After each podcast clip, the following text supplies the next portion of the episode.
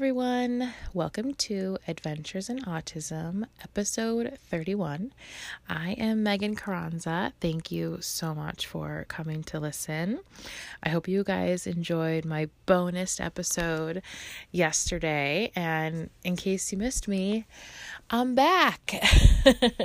Here I am with uh, the the planned episode for this week, and it's a really good one.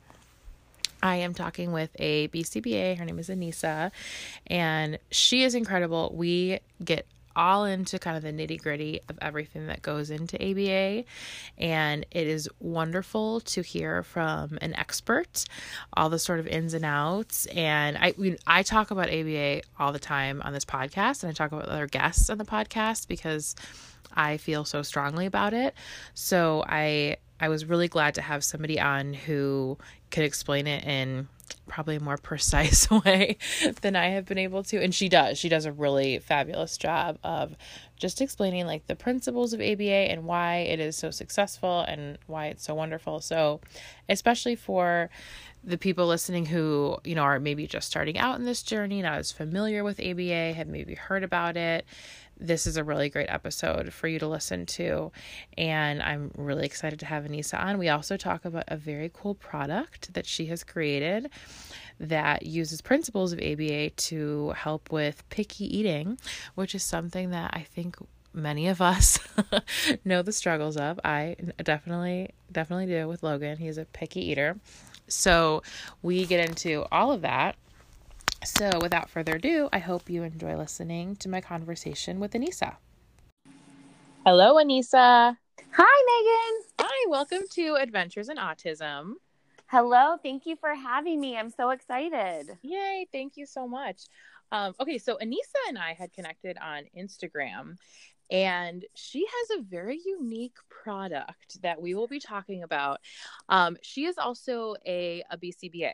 So I'm really excited to have her on because I have had a BCBA on in the past. Uh, I can't remember what number episode it was, but Dana, who was talking about her, her brother who was on the spectrum, she was a BCBA and we chatted about it a little bit, but I'm really excited to have Anissa on because she is obviously an expert with ABA therapy and you guys know if you've been listening how much I am always singing the praises of ABA, but I'm excited to hear from someone who probably can speak on it a little more knowledgeably than I can. um, so if you will kind of take us back to like what led you to the field and how you kind of got into all this, that would be awesome. Yes, of course. So um, as Megan said, I am a BCBA and actually what kind of guided me to where i am today um, was not my initial plan. So i actually went to school i thought i was going to be an elementary school teacher. Uh, i went into my master's program thinking okay i'm going to you know teach first grade. That's what i did my student teaching experience in and it was i was at the end of my program and i was like this isn't what i want to do. I'm like oh my gosh did i just waste an entire graduate degree and now I don't know what I want to do. Actually, I did know what I wanted to do. There was a child in the corner. He was in um, special education, and I wanted to work with him. There was mm-hmm. an entire classroom full of kids where they were meeting their guys. You know, they were meeting their goals but it was little Jamal in the corner, and I was like, I want to work with him. I want to help him meet his milestones. Mm-hmm. And I kind of started freaking out. I'm like, oh, what am I doing? What am I doing? oh. And so, you know, I finished, you know, I obviously finished my degree, and then um, I kind of went into soul searching, and I found my first job, and it was not in an elementary school. I mean, it, it wasn't a, a classroom. I, I did. I worked in a sensory room actually. And oh. I had my master's degree making 947 an hour, but I didn't care because it was more in the direction that I wanted to be in. Okay. And it was that principle where he was like, You really need to work with children with autism. And I was like, You're right. Like I I want to go in this direction. So then I um started doing developmental therapy and then um uh, an autism center popped up in my community mm-hmm. and mm-hmm it was ABA. And I was like, I don't even know what ABA is. yeah. I, I, I, How long ago was this? Um, this was in 09. Okay, so this was like 10 years ago. Yeah. They so, were like on top of it. I mean, to have a, an autism center 10 years ago, I feel like they're popping up now. Yes. But like that is um that's pretty incredible. Yes. And so it was at that moment where I was like, it's an autism center. This is where I want to work. I want to work with individuals um, on the spectrum.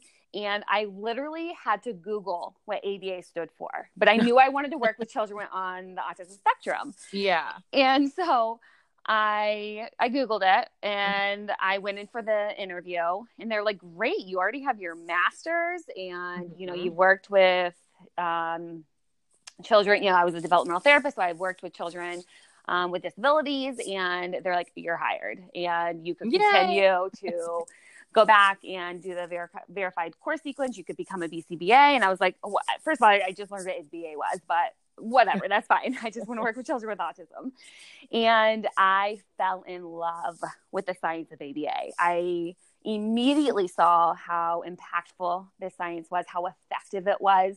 Within the first couple weeks, I was seeing what a change it could do for these children. It was working with socially significant behaviors. These children were coming in with limited language, and within a matter, matter of weeks, they were provided functional language and their behaviors were greatly decreased and i was sold i was like wow this is becoming my passion okay so you knew then that you were on the right path and you had like found your passion yes and then i quickly went back to school and i did the course sequence to become a bcba and then from there it just kind of took off that's amazing oh yeah. my god so then like you when you first started i'm assuming because this is something that I had to learn also. Like, so the BCBA, which is a, a board certified behavior analysis, they are the person who like writes the plans and then carries them forward. And then like we call we call them care team members. I don't know if there's like different you know names in different places. Yeah. But were you working like as like you were under a BCA at this time, is what I'm assuming. Yes. So I was hired on as a behavior therapist. And Got then, um, then before I actually became a BCBA, um, I kind of became a clinical coordinator. So essentially, I, an, a BCBA oversaw what I did, but I did the work of a BCBA. So I kind of wrote the programs, I mm-hmm. did a lot of the assessments, and I oversaw a team of therapists. But then okay. once I became a BCBA, then I still kind of did the same work, but um, now I didn't have to have a BCBA overseeing me, but I still kind of managed those therapists and ensured that behavior plans were being carried out, still conducting those assessments mm-hmm. and um, ensuring that we were implementing those effective treatments. Gotcha. Yeah. yeah. Something that was surprising to me, like when we first started with the process, was that I, I thought Logan would have like one therapist and we would, you know, just move forward with this this one therapist but like it, there's so many people involved. So many and there and that's an important component to this because you don't want them to just have the same therapist for the duration of their services right. because you need the the skills that they're learning to generalize. Because if you just let's say you're learning how to wash hands Mm-hmm. Well, what if they only know how to wash hands with that one therapist? Well, that's not very functional because they need to learn how to wash hands with grandma, with you, in at McDonald's, if yes. that's where you know. So we had AM therapists, PM therapists. Every three to six months, you're then switching those therapists, and mm-hmm. so it's so important to be able to generalize those skills in any environment with any person, mm-hmm. um, and so you're constantly switching it up. That is a, a really good good thing to talk about because I feel like that word generalization comes up so much. So much and it's with, so ABA, important. Yes it's so so important because like you said i mean it's i feel like so much of aba is like it, it can seem really um complicated. And and when you look at like the the data and and all that like there's so much that goes into it. But like to me at the core of it like it really is like taking things very basic at least how that's how it is with my son. And like like you said something like hand washing like that may not seem like a difficult skill for a lot of people. But i mean if you have a child in the spectrum or if you know you are on the spectrum yourself there's so many components that go into hand washing. Yeah yes those laminated sheet for logan that we don't have anymore but it was like all the steps and it's like turn water on wet hands put soap on hands rinse you know what i mean like there's there were like the steps to hand washing there's probably like 10 steps honestly when it gets down to like going through the whole thing. And like you said, it's it's going to be different then everywhere you go to do that. So it's like when he's washing his hands at home, that looks completely different than like you said we go to, you know, McDonald's or something and it's like, "Oh, well they have a different soap dispenser." But those steps are going to be the same every time. So it's like that that generalization piece is so important because it's it's not just learning in one environment, it's really preparing them for all environments and making sure that they are successful. And that's yeah. something that we always have to plan for. Like I had a client once where we were potty training him. Yes. And he was doing so well at the center. But then mom came in and she was like, he won't pee anywhere else. He won't pee at yeah. home. He won't pee when we go to the mall. And we were like, oh man, like we are mm-hmm. failing at some of this generalization here mm-hmm. because we, there was a breakdown in that stimulus generalization, meaning yeah, he'll pee here in this one specific bathroom, but he's not going anywhere else. So that's mm. called mm-hmm. stimulus. Like there was a breakdown there. So then we started okay, let's go to the bathroom in this bathroom in the center. And then we're going to go to this one. Well, what does it mean for him to try and go to the restroom at this one? Because it wasn't functional there. Like mm-hmm. we needed to teach him how to do it at these different locations because what good is it if he can only go to the bathroom in this one location with this one therapist? And yes. so that is why I love this field as well because first of all, every day was different. You never knew what you were going to get, and we were truly teaching these these kiddos behaviors and strategies and life skills that they are going to be able to use in everyday life. Yes.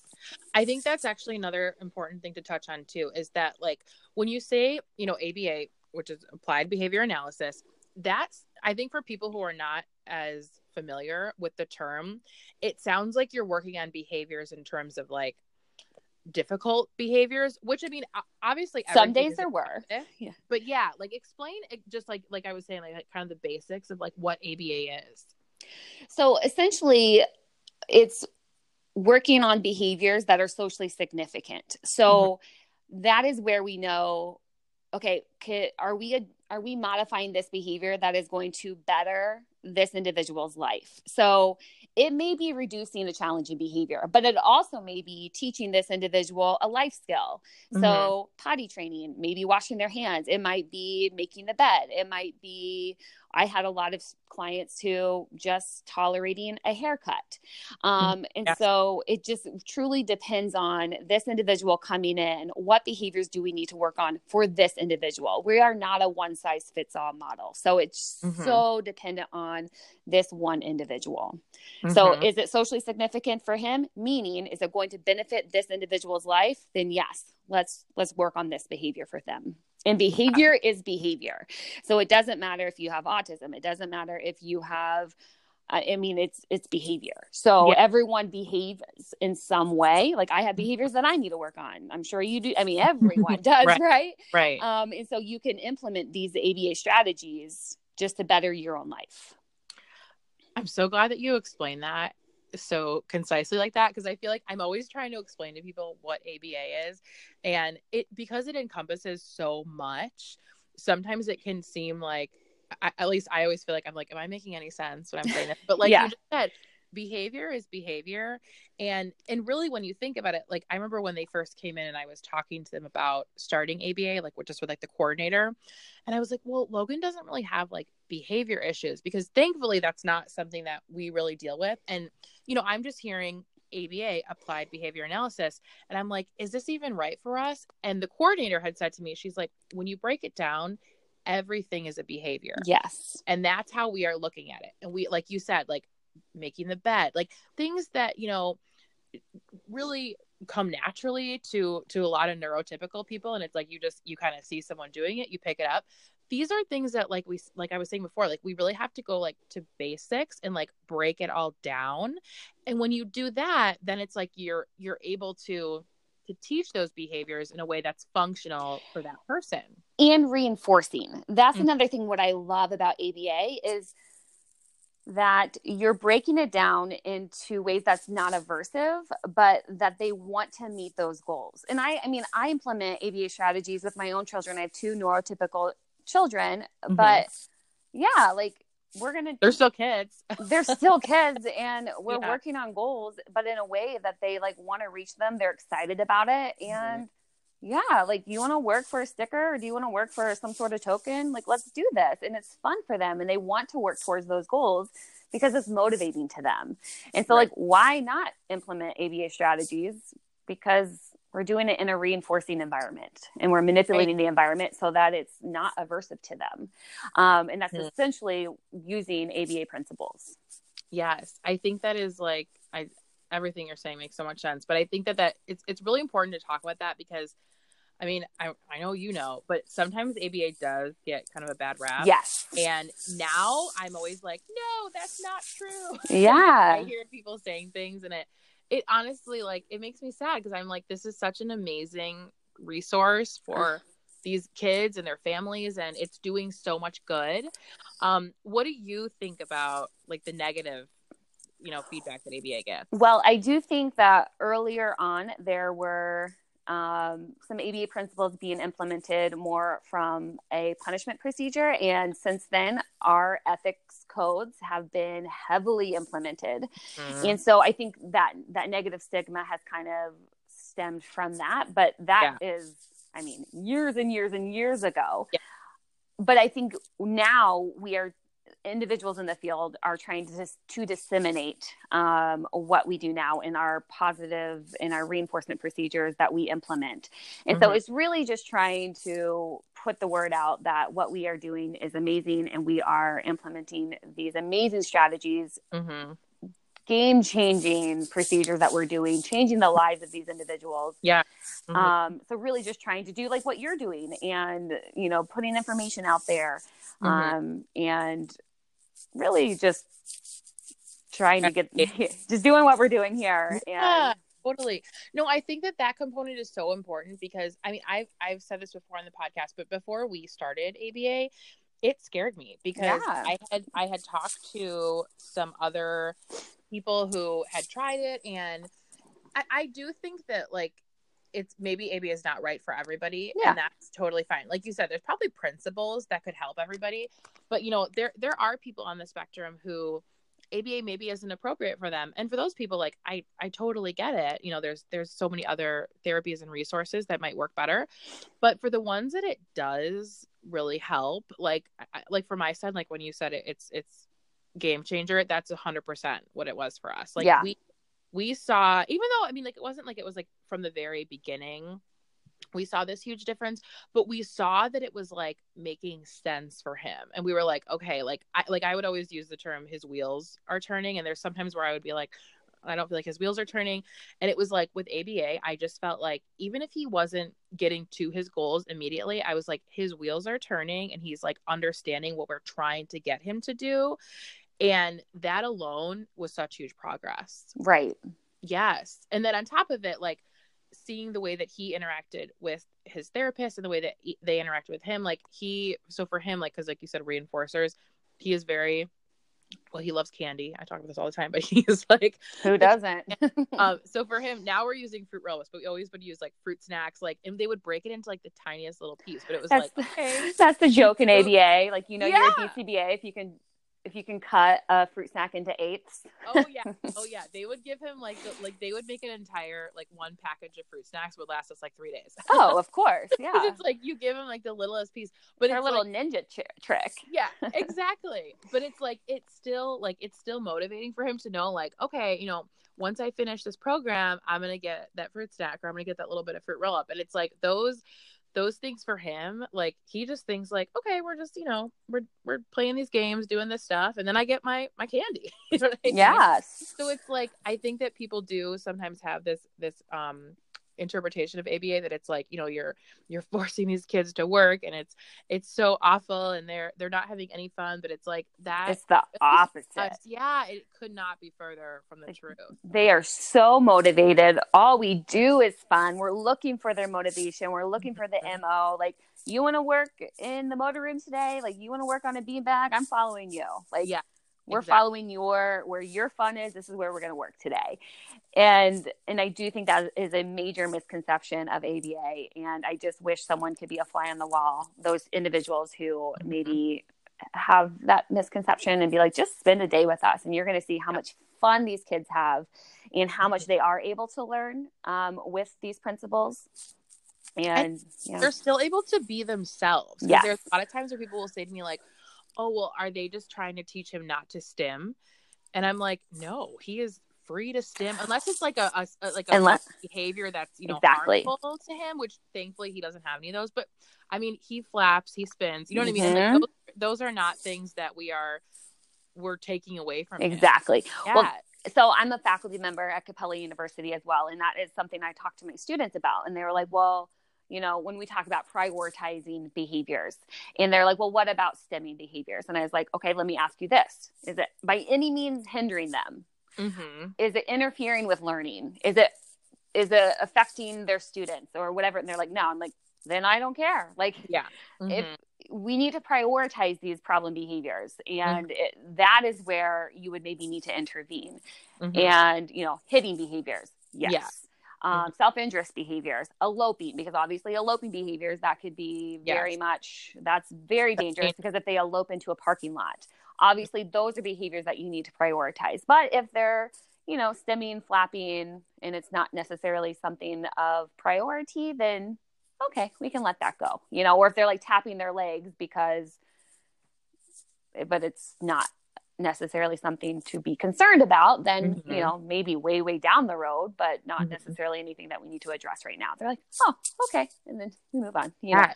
um It's so funny because I feel like we all have like a certain Yes. like stim sort of Oh, behavior. i'm like- such a hair twirler that is Okay. my stim when like I was younger, when I was younger, I was a tw- hair twirler. I do this thing with my nails where I don't like I don't like pick them necessarily. I know a lot of people do that, but I kind of will like like push the sides back, and I've done this since I was a little kid, and it was like just something that like you know kind of kept me busy. mhm. Now I, I think so differently about all these behaviors. Or like you said, like someone like tapping their leg, it always would drive me crazy when you know there's like those leg shakers, and it's like they just Yes. can't, and they're like it's it's like they can't help themselves. And I used to think like, oh my god, why is that person like shaking their leg like that? But now I'm like, okay, neurotypical autism, whatever. Like we all have these little behaviors that Yep. are like natural to us and like in some ways comforting to us. And yeah, in in terms of ABA, it's like like you said, if it's not harmful to them, if it's not dangerous, then it's like go for it. Like, yeah if that's gonna like calm you or yes, be your Mhm. way of self-managing yourself yeah. go go for it you know it's just yeah so Um, well, I'm so excited that we were able to kind of like talk more in depth about ABA and just clarify a few points. So, what I really want to talk about though is you have, I- don't, I want to let you say it because I don't want to like butcher it, but you have this amazing, amazing product yes that's all yours. So, tell us about that. Okay, so I invented a product called Ate the Plate, and essentially it is a spinning plate to help increase food selectivity. Um, and it kind of came to fruition because, well, obviously I, I worked clinically um, as a BCBA, and I felt like there was always a way that we could do this do food programs, run them more efficiently. So there's one client in particular. Um, he would his food repertoire consisted of bacon and dum dum suckers, and I was like, okay, so the, obviously we needed to expand this, and we would kind of use um, escape extinction, essentially meaning, okay, you have to sit at this table until you eat this food which as an ethical behavior analyst that i mean there's research that supports this. This is a lot of practitioners run this program but we needed to expand this. Obviously the child can't live off of bacon and suckers. Mm-hmm. and it, we did it he expanded his food repertoire but as a practitioner i was like gosh there's got to be a better way. Mm-hmm. but that carried on and then um, this was in indiana and then my husband and i moved out to california for his job. Um, and during this transition i needed to find something else. So then i moved into academia. So as i mentioned i, I work at capella university and i was teaching a class actually called um, aba treatment of autism Mm-hmm. and during this class, I um, was teaching different research on food refusal and what that supports. And then even through that, I was like, okay, like here's an option, here's another option. Uh, one of them was actually bite for bite. So first you eat your preferred, then you eat, or I'm sorry, first you eat your non-preferred, then you get your preferred food. Mm-hmm. Premack, pretty much Premack principle. And then um, literally that night, I then come home and I have dinner with my family and my daughter, six-year-old, neurotypical, um, wasn't eating her meal. And I was like, oh, fantastic. Like, I'm an expert in the field. I should know how to get my children to eat. She wasn't eating. and I was like, oh, great. Uh, but then I also realized there was a disconnect from research to what we are implementing at home, right? Mm-hmm. And I was like shuffling the plates, and I was like, there has got to be a better way to do this. So thankfully, my husband is an engineer and an inventor. He's got several patents. He's a brilliant mind. Oh, wow. Yeah. And I was like, okay, we're doing something about this. There's got to be a better way. There's got to be an easier way to implement this. And I've always said too, once I became a parent, I also became a better BCBA because mm-hmm. I have more empathy for what I'm telling them because I was like, there, there's no way to do this at home. Like, I want to eat my meal. No one can have this many plates out at an actual dinner. so, um, during that meal, he came up with a concept and then within a week we actually had a working prototype. We 3d printed it. Oh and, wow. Yeah so essentially it's a it's there's eight compartments mm-hmm. in a lid and the plate spins. So you can have one triangle available to the child at once and so you would then put like a small piece of broccoli and then you would spin mm-hmm. the plate and then another triangle becomes available and it would be a preferred food so whatever the child is motivated for mm-hmm. and so it might be an m&m my child loves seaweed watermelon, like whatever. It, Sounds amazing. well, they like will do anything for seaweed. Like it's crazy. I don't know. That's incredible. uh-huh. Yeah. Um, and so it's kind of developed from there. And um, we're on Amazon on our website. Mm-hmm. And we have had some amazing testimonies come in from children. Um, one mama, she messaged us. She was like, My kid has tried more foods in one week than three years combined. Oh um, we had another one where she was like, uh, My son just ate uh, peanut butter and jelly for the first time in his life. And then the next day she was like, Now he tried mac and cheese. Like, I'm in tears. And I was like, I am too. Oh. Yeah. So it's been like, we've had some amazing testimonies come rolling in but essentially you're just working off the motivation of the child you're mm-hmm. gamifying mm-hmm. mealtime because now they have a fun spinning plate mm-hmm. and the mm-hmm. plate itself kind of turns into a conditioned reinforcer, meaning like the plate is what's reinforcing, not even really yep. like the food that they're choosing, even That's though we suggest that being like yeah. one of the tips. Yeah, um, we're saying it because it's like obviously, yeah, like that that spinning component, like that's just fun. it's so much fun. Um, but also we say like we're not just a product, we're also a resource. Our website is just filled with tips and tricks because we want our families to be successful. We want them to feel supported too, um, because obviously I I have knowledge of how to support this. Mm-hmm. Um, and so yeah, that's kind of the the spiel for Eat the Plate. Uh, what an incredible product! Because I mean, I we have definitely Logan is such a picky eater. When you said bacon and dum dums, he's newly into bacon. Bacon has only been like the last few months. Uh, dum dum suckers are always a thing. He yeah. does have, he has more foods than just those two things, but I will say he is an extremely picky eater. So I have like I have a, a, a hard time with the food therapy because to me, I my my thing has always been we have bigger fish to fry. Yeah, that's, always, that's oh, like every time we talk about it, I'm like, I would love for him to eat more. I want him to eat more, but like we have so many other things that we're working on. So it's like Definitely. I want that to feel like because like especially for him, like he's growing, he's healthy. That's not that's not like an issue for him. So as much as it's like, you know, I, I would like him to eat better, the idea of like spending, you know, time in, in therapy, like working on on the food therapy, it always and I also had a bad experience once. Uh, this was like back when he was in early intervention, and his OT was like, "Why don't we try like a little bit of food therapy?" And it just ended with him in a complete meltdown, tears, which is like not common for him. Right. Um, and I just literally felt like we were like force feeding him, and I'm like, this feels wrong. This just does not jive with with how what I think is right for him. And then so at that point, I was like, I would really like avoid it. I'm like, uh, I'm like, it was aversive. Yeah, exactly. Um, we've been really lucky this year because he, he started kindergarten and his teacher and then one of the aides in the class like they are they're they love food therapy and they're like oh that's like my jam so they have been working with him a lot and it's been super helpful um and he's really expanded his his repertoire at this point. Um still working on it would still like it to be better. But i love that you like saw a problem and then came up with a solution for it. I just think that that's like so it's just incredible. Thank you. Yeah well yes. we're really excited about it only because i once again i just saw that it was so aversive for so many people, even myself as a practitioner. And I find that meal times are one of my favorite times of the day, not just because I enjoy food, but also it's a time where you can enjoy just being with family. We ask questions What's the best part of your day? Mm-hmm. And for so many families, meal times are so tough because their kids are picky. They don't want to eat it. And, mm. you know, I think it's like what 48 to 85% of children on the autism spectrum are considered picky eaters. And like that is such a huge percentage of children that oh, struggle yeah. with meal times and i'm like okay like we can do something about this that doesn't result in kids crying at the table let's mm-hmm. make this fun let's gamify meal time let's have them involved in the kitchen mm-hmm. research mm-hmm. also shows that if children are involved in meal prep that they are more likely to consume the food so get them mm-hmm. in the kitchen help them there's like knives that are kid friendly have them chopping up the fruits and veggies. They're going to be more likely to eat it anyways if they're the ones uh, chopping it up. Also guess yeah. what? They're busy during meal prep. Yeah. Another win for you. Give um, you yeah there's so many tips where you know you can get them involved. You can get them you know reducing that picky eating.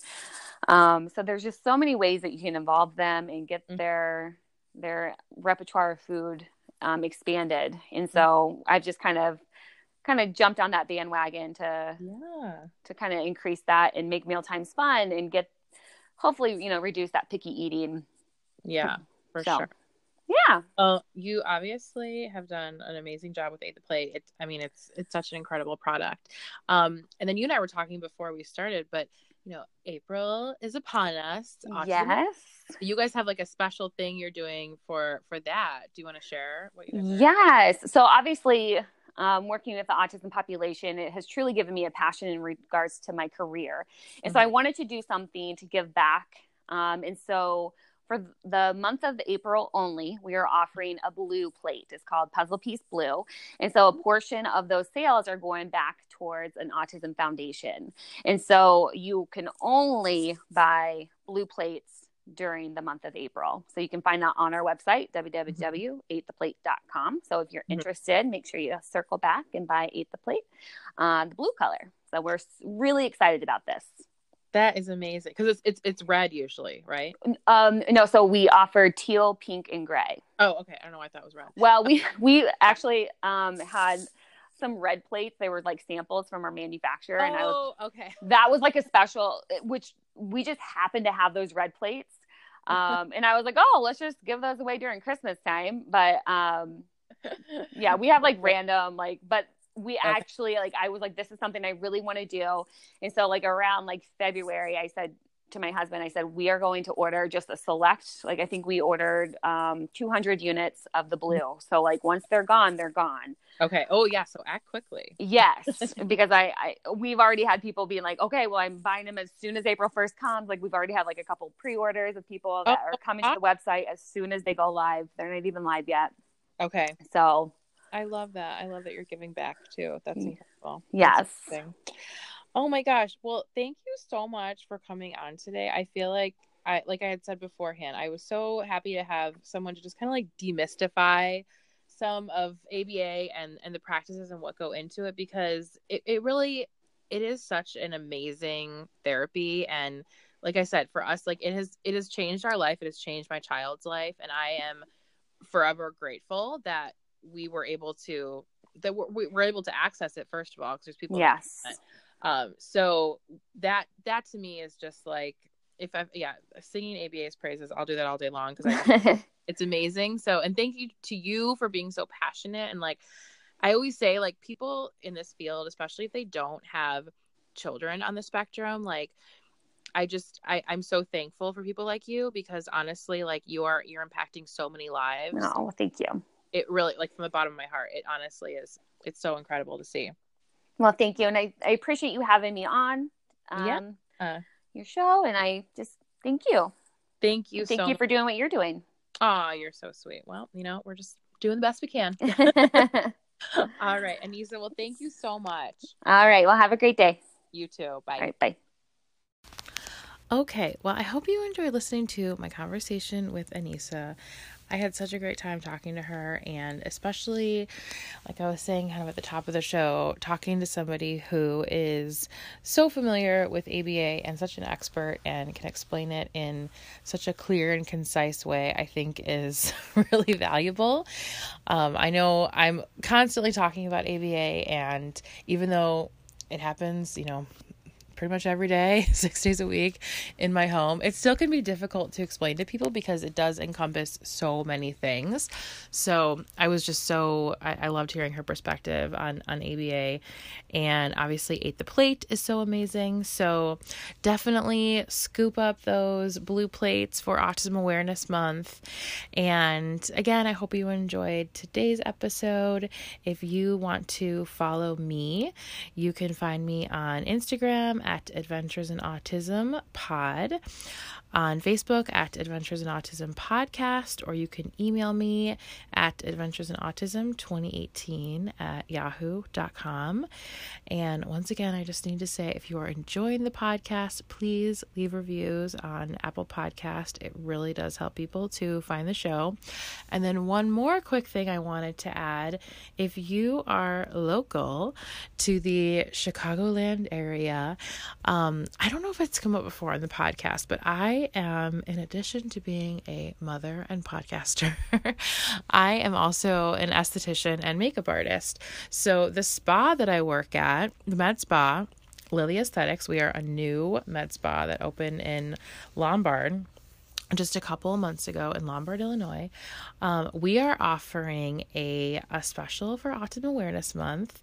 It is the Blue Lily Facial, and it is normally $125, and we are offering it for just $55. So it's a great deal. And the best part is we are donating part of the profits to my favorite autism charity, the Autism Hero Project. Um, Tamika, the president, was a guest on, I think it was episode nine. Don't quote me though.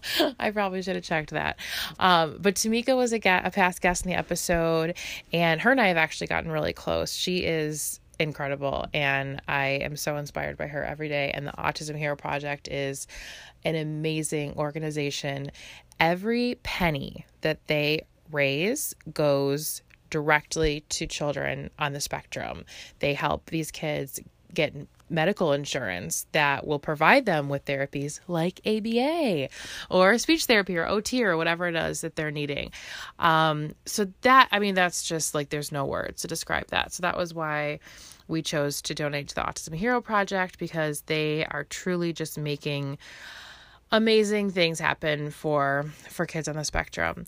So definitely check that out. I have that tagged on my social media. So again, if you're not following me, go ahead and do that. And if you're local, come see me at Lily Aesthetics and get your Blue Lily facial. You also are able to purchase this month during April, but then you don't have to necessarily use it this month you can wait and, and use it later. But at least that way you know you're getting the special price. And again the proceeds will go to autism hero project. So i think that is all for today. Um, again thank you so much guys for reaching out. I i've been hearing from so many amazing listeners. And every time i do it just warms my heart. I feel like especially now more than ever in april we just need to come together support each other raise awareness awareness spread that spread that around. Just acceptance inclusion. These are all things that are just so near and dear to my heart. And i know that everybody listening is on board with that and on the same page. So that is all for now. And until next time take care